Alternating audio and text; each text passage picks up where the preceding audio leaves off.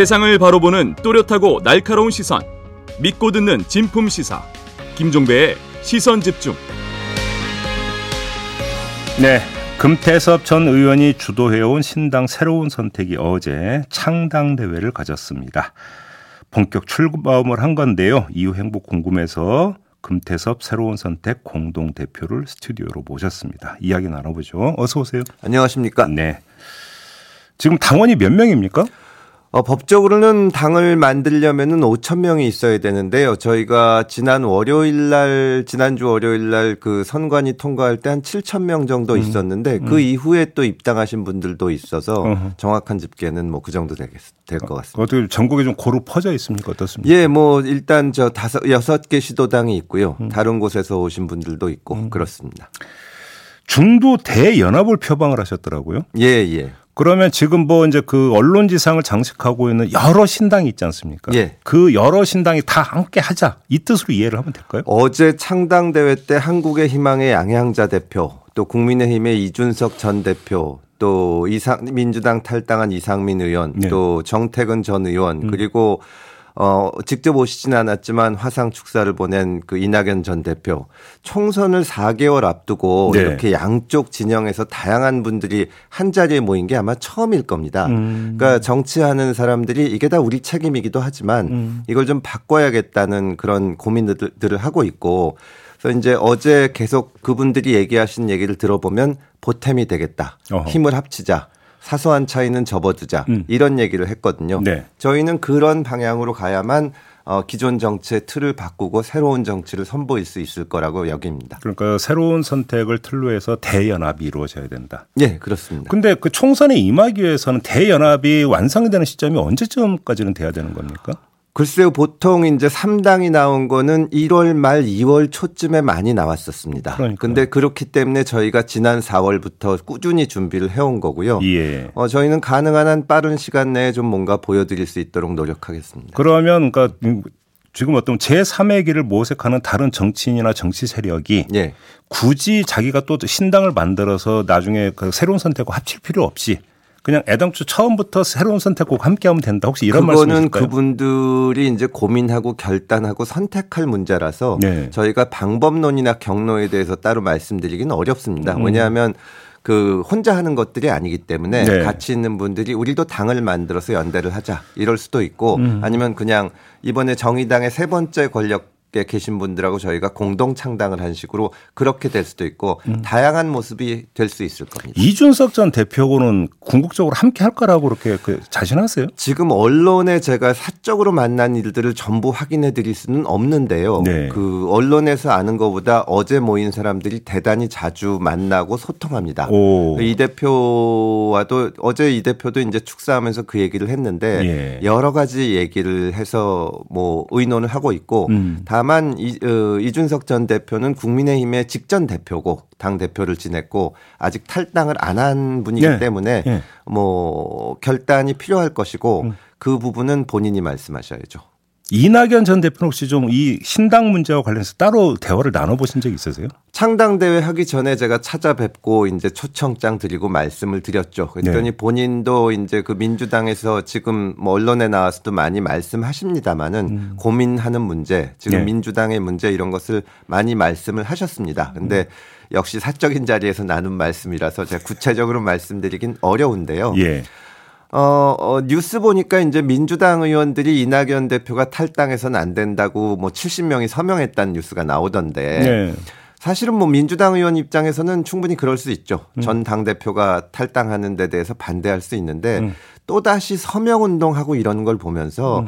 민주당이 정말로 과거와는 달라졌다. 음. 사실은 어, 제가 다른 당 대표에 대해서 예의를 지켜야겠지만 이재명 대표 같은 경우 불체포 특권을 놓고 제가 기억하는 것만 크게 따져서 세 번 거짓말을 했거든요. 음. 사실 국민들의 입장에서 보면 이건 사기꾼이라고 해도 할 말이 없는 건데 네. 거기에 대해서는 한마디도 안 하시는 분들이 음흠. 민주당이 이렇게 이렇게 된 데 대해서 아주 고민하고 근본적으로 고쳐야 된다고 하는 음. 그 전직 당 대표에 대해서 음. 서명 운동을 하고 음. 입에 담을 수 없이 뭐 사꾸라니 하는 것을 보면 음. 아 지금 참 국민들이 윤석열 정부에 실망을 하고 있는데 음. 과연 민주당을 견제 세력으로 인정할 수 있을 것인가 음. 그런 생각이 듭니다. 사기꾼이라는 표현 좀 약간 과한 표현 아닐까요? 아니 그러니까 저 제가 그렇게 말하는 것은 아니지만 네. 맨 처음에 대선 때 그런 공약을 하셨고 그 다음에 두 번 이제 그 체포동의안 투표가 있었는데 네. 그 전마다 그런 말씀을 하셨거든요. 아. 근데 마지막에 가서 또 다시 의원들한테 그 이제 부결을 해달라고 말씀을 하시고 음. 또 끝나고 나니까 민주당 의원들이 그 가결 투표한 사람들에 대해서 외상값을 받아야 되겠다. 정치 생명을 끝장내주겠다. 음. 이런 말을 하고 있는데 어, 대표에 대해서도 그 정도 말씀은 드릴 수 있지 않나 싶습니다. 참고로 연설명이 어제 저녁 한 9시를 기준 100명이 넘어섰다고 하고요. 예, 그러니까 그게 결국은 의원님, 저그 네. 대표님 보시기에는 그게 줄 세우기다 이렇게 그러니까 규정하시는 겁니까? 저는 그렇게 생각을 합니다. 음. 그러니까 지도부에서도 그런 것을 원하고 네. 조금만 다른 얘기를 하면은 그게 이제 이 이재명 대표 들어오기 전에 민, 어, 문재인 정부 시절부터 계속돼 왔던 거죠. 어, 양념이니 수박이니 이렇게 하는 것이 네. 지금 이 모습까지 된 것이 아닌가. 음. 사실은 민주당 자체에 대해서도 물론 잘하는 점도 있고 음. 저는 잘하시기 잘들 하시기를 바라지만 비판받을 점이 충분히 있는데 그런 일이 있을 때마다 전부 이 같이 서명을 하는 게 국민의힘의 지난번 전당대회 할 때 나경원 의원이 출마하려고 그러니까 초선 의원들이 어, 서명한 어, 예, 거 있지 예, 않습니까? 예, 예, 예, 양쪽이 똑같죠. 그렇게 보시고. 예. 유호정 의원 같은 경우는 정의당이 징계위에 지금 회부를 해서 징계를 한다는 거거든요. 어떤, 어떤 입장이세요? 정의당 내부의 일에 대해서 제가 뭐라고 말씀드리는 것은 적절치는 않습니다. 네. 다만 이제 그 정의당이 과거에 어, 저도 좋아했고 많은 분들이 기대를 이제 했던 정당인데 음. 지금 정의당 비대위원장 나와서 하시는 일을 보면 다음번 총선에 한 4석 정도의 비례대표 의석을 최대한 예상을 하면서 어. 그 중에 두 석은 다른 당에 양보하겠다. 어. 근데 그 다른 당 중에 또 한 당은 거부했죠. 예.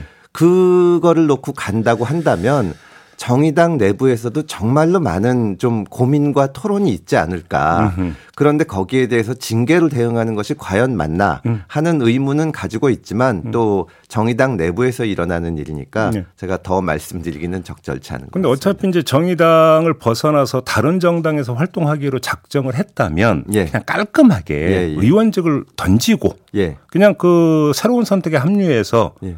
당적을 옮겨서 하는 게 더 깔끔한 거 아닙니까? 저희 입장에서는 당연히 그렇게 볼 수도 있지만 네. 또 유호정 의원 입장에서는 정의당에서 의원을 했으니까 음. 거기서 같이 하던 분들한테 어느 시간까지는 좀 어, 같이 의논도 하고 네. 새로운 길을 찾아보자고 하고 저희는 정의당에서도 좀 더 많은 분들이 음. 한국 정치에 대해서 정말 이 근본적인 틀을 바꿔야 됐다고 고민을 하시면 네. 저희하고 어떤 형태로든지 같이 할 수 있다고 생각합니다. 알겠습니다. 네. 뭐 그러니까 저번에 이제 저희가 인터뷰를 했는데 내년 1월로 예정된 당원 투표 예. 이 얘기를 하더라고요. 예. 이호정 의원 같은 예. 경우는. 국민의힘 같은 경우는 한동훈 비대위로 가는 것 같죠? 대표님도 그렇게 보시죠? 그거는 모르겠습니다. 다만 이제 저 뭐 말씀드렸지만 제가 정치인의 한 사람으로서 민주당이든 국민의힘이든 잘 되기를 바라는데 네. 국민의힘의 정말 그 문제는 한마디로 하면 수직적 정당 관계거든요. 어, 당정 관계거든요. 음, 음. 대통령이 한 말씀 하시면 아무 얘기도 못 하고 아까 말씀드린 것처럼 의원들이 연판장 돌리고 하는 건데 정말 중요한 질병을 놔두고 왜 엉뚱한 데서 고치려고 하는 것이냐. 음. 한동훈 장관은 뭐 능력이 있으신 분이고 저는 저도 기대를 가지고 있기는 하지만 네.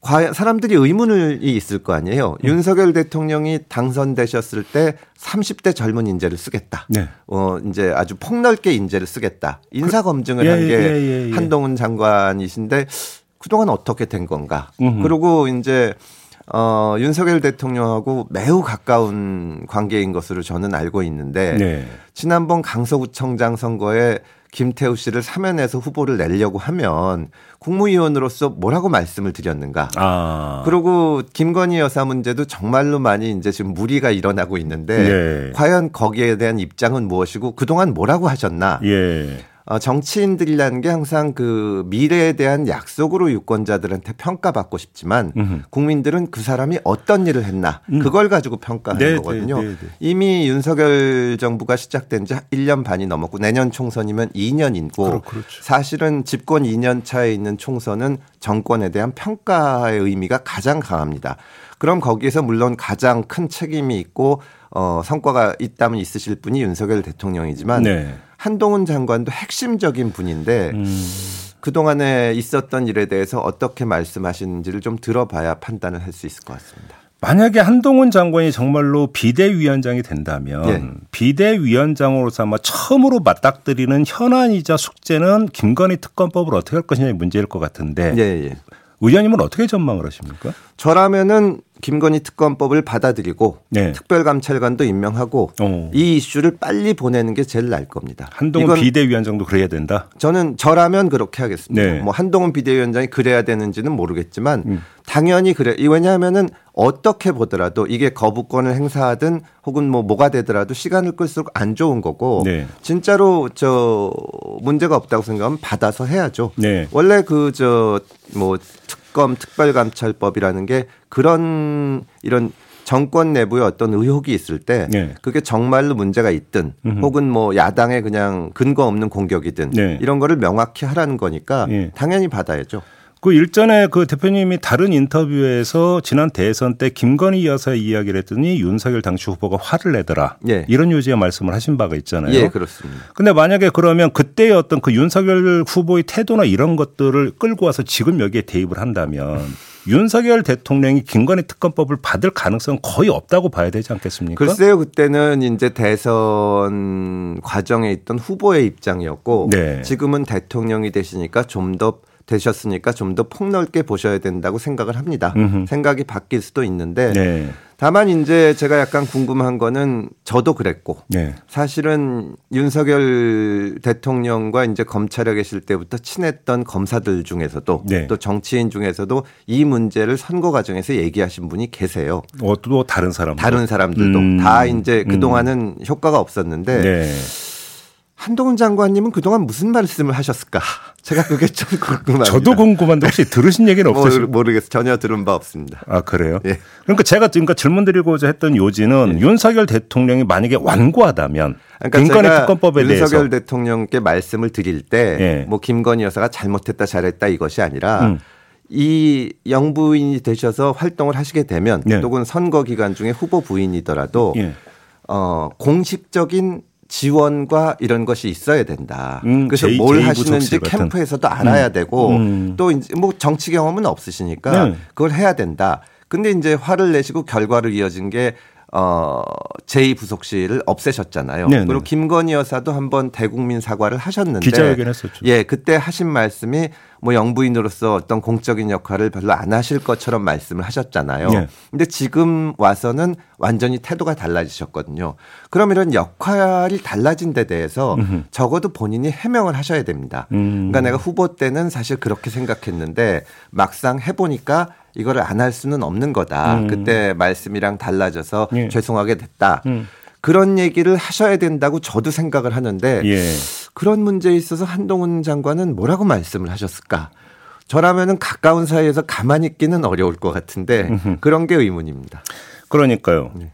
만약에 윤석열 대통령이 완고한데 윤석열 대통령 뜻을 그러니까 넘어서서 한동훈 만약에 비대위원장이 된다면 특검법을 받아야 됩니다라고 공개적으로 입장을 밝힐 여지가 조금이라도 있을까가 저는 궁금했는데 그거는 제가 알 수 없죠. 네. 다만 그거는 그 한동훈 장관도 만약에 비대위원장을 한다면 그 정도 각오가 없이는 있어도 성공할지 의문인데 네. 각오는 당연히 가져야 되고 네. 윤석열 대통령도 집권 여당의 가장 그 리더로서 네. 그 이제 이 당정 관계를 그런 식으로 가져가야 된다는 리더십을 음. 발휘할 때가 됐습니다. 관련해서 하나만 더 여쭐고 혹시 그 대표님도 기억이 나실지 모르겠지만 예. 채널의 검언 유착 의혹 사건부터 시작해서 고발 사주 사건까지 이어지는 일련의 과정에서 예. 어떤 게 이제 그때 그 보도가 많이 나오냐면 한동훈 검사가 김건희 여사하고 수백 번 카톡을 나눴다라는 그 기억 나십니까? 그거는 중요한 일이라고 생각은 안 합니다. 아, 그럼 뭐 얼마든지 선후배 검사와 가족과 가까울 수가 있는 거고 음. 거기에 대해서는 저는 오히려 야당이 그거 가지고 그렇게 문제 삼는 게 이해가 안 가고 그때 당시에 예, 그 과정에서 명백하게 조작된 보도와 증, 그 그것에 따른 증거가 있었는데 네. 저는 이 문제는 별로 중요한 거라고 생각을 안 하고요. 다만 이제 대통령이 되신 이후에 여러 가지 문제가 생긴 거에 대해서 정말 비대위원장으로서 정치를 본격적으로 하시려면 음. 입장이 밝혀져야 할 겁니다. 제가 왜 여쭤봤냐면 한동훈 그 장관과 김건희 여사 간에 또 이제 개인적인 관계가 있을 수 있으니까 그게 혹시 영향을 미칠 여지가 있을까 싶어서 한번 여쭤봤던 거거든요. 아, 사적인 관계가 공적인 업무에 영향을 미쳐서는 안 되고요. 정말 그래야 되는 거예요. 네, 한동훈 장관도 그 정도 그 공사 구분은 하실 거라고 생각합니다. 그렇게 보시는 예. 거고. 그럼 관련해서 아 더 요것 좀 다른 질문 하나 드려야 될 것 같네요. 예. 지금 그 선거제 문제 있지 않습니까? 예. 특히 이제 그 위성정당 문제에 대해서는 어떤 입장이세요? 저는 민주당이 선거제를 놓고 너무나 가증스럽게 쇼를 한다고 생각을 가증스럽습니다. 합니다. 왜냐하면 예. 위성정당 얘기를 하면서 네. 자매정당 얘기는 안 하거든요. 음. 그러니까 공식적인 위성정당을 하냐 마냐 가지고 다투는데 네. 만약에 안 할 경우에 뭐 개인 이름 대서 죄송하지만 송영길당 조, 조국당 이런 당 하겠다는 겁니다. 음. 지금 그런 움직임이 실제로 있고 네. 그런 당들에서 내세우는 게 대통령 탄핵이 일본 공약들입니다. 음. 정말로 이런 식으로 정치를 해서는 안 되지 않나. 네. 차라리 위성정당은 그래도 공식적인 거니까 민주당에서 책임이라도 집니다. 음. 근데 이런 저 이 비례 대표만을 노리는 소위 자매 정당에서는 네. 정말로 아무리 극단적인 주장을 해도 민주당에서는 우리랑은 상관없다. 이렇게 할 거거든요. 저는 선거제 문제를 이렇게 다뤄서는 안 되고 근본적으로 민주당에서 비례대표 후보를 정상적으로 내면 아무 문제가 없습니다. 음. 근데 그거를 안 내겠다고 하니까 문제가 생기는 거죠. 네. 네. 연동형으로 그대로 가면서 연동형으로 가면서 음. 비례대표를 정상적으로 내면 네. 그러면 민주당이 정말 진정성을 갖고 간다고 말씀드릴 수가 있습니다. 알겠습니다. 네. 자, 오늘 말씀 여기까지 들을게요. 고맙습니다. 감사합니다. 네, 새로운 선택의 금태섭 공동대표와 함께했습니다. 뉴스의 이면을 파헤치는 삐딱선 정신. 핵심과 디테일이 살아있는 시사의 정석.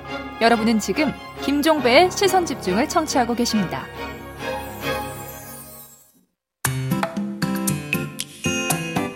놓쳐선 안 되는 뉴스 빠짐없이 전해드리겠습니다. 여기도 이슈.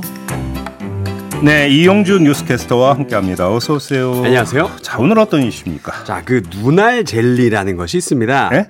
눈알 젤리요. 눈알? 예. 음. 그 독일의 유명한 jel리 브랜드 트롤리에서 만든 젤리인데요. 음. 말 그대로 눈알 모양으로 만들어져서 이 씹으면 입안에서 빨간 시럽이 털어져 나오는 형태의 어. 젤리입니다. 예. 아, 국내에서는 3년 전부터 유행했고요. 요즘 애들 중에 안 먹어본 아이가 없을 정도로 어린이들 사이에서 가장 핫한 군것질거리로 꼽히는데요. 음흠. 근데 문제는 이 눈알 젤리가 사실은 불량식품이라 이 정부가 꼼꼼히 단속 중이라는 이슈입니다. 이게 독일 수입품입니까? 어, 수입이 안 되고 있어요. 안 되고 있는데 예. 이제 그거를 저기 해서 만든 거다. 예. 근데 이게 불량식품이라고요? 그렇죠. 음. 그 우리가 알던 그 옛날 불량식품은 아폴로, 쫀디기, 밭두렁, 꾀돌이 뭐 이런 것들이 있었죠. 저는 지금도 쫀디기 먹는데. 진짜요? 어, 좀 팔아요. 예, 팔긴 하죠. 예. 요즘도 드시고 계시구나. 맛있는데. 예. 예. 근데 사실 이런 과자들은 옛날에는 불량 취급당했지만 이제는 엄연히 식약처의 허가를 받고 파는 정식 식품입니다. 네. 아폴로 얘기가 잠깐 나와서 말인데요. 아폴로는 1969년 아폴로 11호가 발에 달을 내딛었을 때 100원에 출시되었는데 그 당시 짜장면 한 그릇 가격이 100원이었거든요. 아, 진짜 그랬나요? 예. 그렇게 비쌌어요? 엄청 비쌌던 거예요. 오. 그래서 불량식품이라는 인식이 생긴 게 과자 주제에 너무 비쌌기 때문에 예, 어른들이 보시기에 가격의 태도가 불량해서 불량식품이 아니었나. 예. 근데 또 요즘엔 아폴로 가격이 500원이라서 이제는 가격이 저렴해서 오히려 불량식품 취급을 받고 있습니다. 음흠. 자, 어쨌거나 오늘의 이슈 눈알 젤리가 불량의 이유는요. 우리가 잠깐 얘기했던 것처럼 이게 그 어, 수입도 안 되고 그리고 또 이 젤리가 어린이 정서 저해 식품이기 때문입니다. 정서를 저해한다? 예. 음. 아, 식약처는 그 눈알, 손가락, 사람, 뇌 이런 이 신체 일부를 본뜬 혐오감을 유발하는 식품을 비롯해서 아, 술, 담배 제품을 모방한 이 식품 의 제조와 수입 판매를 엄격히 금지하고 있습니다. 네. 외형이나 포장에 부적절한 요소가 있어서 어린이의 건전한 정서를 해할 우려가 있는 식품들은 판매 허가를 해주지 않는 겁니다. 음. 현행법상 정서 저해 식품을 판매하거나 판매 목적으로 제조 가공할 경우 과태료 500만 원을 받을 수 있다고 합니다. 합니다. 네. 해외 직구도 마찬가지고요. 근데 아이들 사이에서 인기가 많다면서요? 예. 그럼 단속을 어떻게 하는 거예요? 아 그래서요 어린이 기호식품 전담 관리원이라는 분들이 활동을 하고 있는데요. 네. 학교 매점, 문방구, 분식점 이런 데를 이제 식품 안전 보호 구역이라고 하는데 음흠. 이런 것들 이제 돌아다니면서 조리 판매되는 음식의 위생을 상시 점검 지도하는 역할을 수행하시는 분들입니다. 네. 이들의 역할 가운데 하나가요 시중에 유통되는 어린이 정서저의 식품을 점검하는 것이라고 하는데요. 음흠. 덕분에 이분들 별명이 문방구의 저승사자입니다. 아이들 입장에서 별로 반갑지가 않을 것 같아요. 저승사자 너무 싫겠죠. 예. 그래서 아이들이 조금 분노를 하고 있습니다. 음. 근데 아이들의 분노는 이 어린이 기호식품 전담관리원 여러분들보다 이런 법을 만든 우리 어른들에게로 향하고 있었는데요. 네네네. 네, 네. 온라인 댓글에서 어린들의 어린이들의 극대노를 느낄 수 있었습니다. 아, 극대노 하셨어요. 완전 극대노 지금. 예, 예. 아, 댓글 몇 가지 소개해 드리자면요. 음. 곰돌이나 지렁이 모양 젤리 씹어 먹는 건 괜찮아요? 지금 바로 곰 잡으러 지리산 갑니다. 뭐 이런 댓글이 있었고요. 어, 어 뭐말 되네. 네, 말 되죠. 네. 자, 그리고 어른들 어릴 때 메뚜기 개구리 잡아먹었다고 막 자랑하더니 왜 우리는 젤리도 못 먹게 하나요? 이것도 말 되는데. 엄청 말 되죠. 네. 아, 그리고 또 젤리 안에 몸에 해로운 성분이 들어있다면 몰라도 그냥 외형이 징그럽다는 이유로 판매 금지는 좀 황당하다. 음. 이런 댓글들이 있었습니다. 이게 정말 어린이들에 대한 댓글이에요? 어, 실제로 제가 찾아봤습니다. 오, 나름 일리가 있는 주장 같은데. 아, 그렇죠. 똑똑해요. 예, 예, 예. 아, 2021년 언론 개혁 시민연대가 조사한 바에 따르면 kids 유튜브 상위 구독자 20개 채널에 노출된 어린이 기호식품의 빈도에서 젤리류가 15.2%로 가장 많이 노출됐다고 합니다. 음. 그중 대부분은 이 눈알 젤리였고요. 그래서 어린이들 입장에서는 아니 젤, 유튜버들은 젤리 먹방 맨날 업로드 하는데 우리는 왜 못 사 먹지? 그래서 더더욱 분노를 하고 있는 것 같습니다. 네.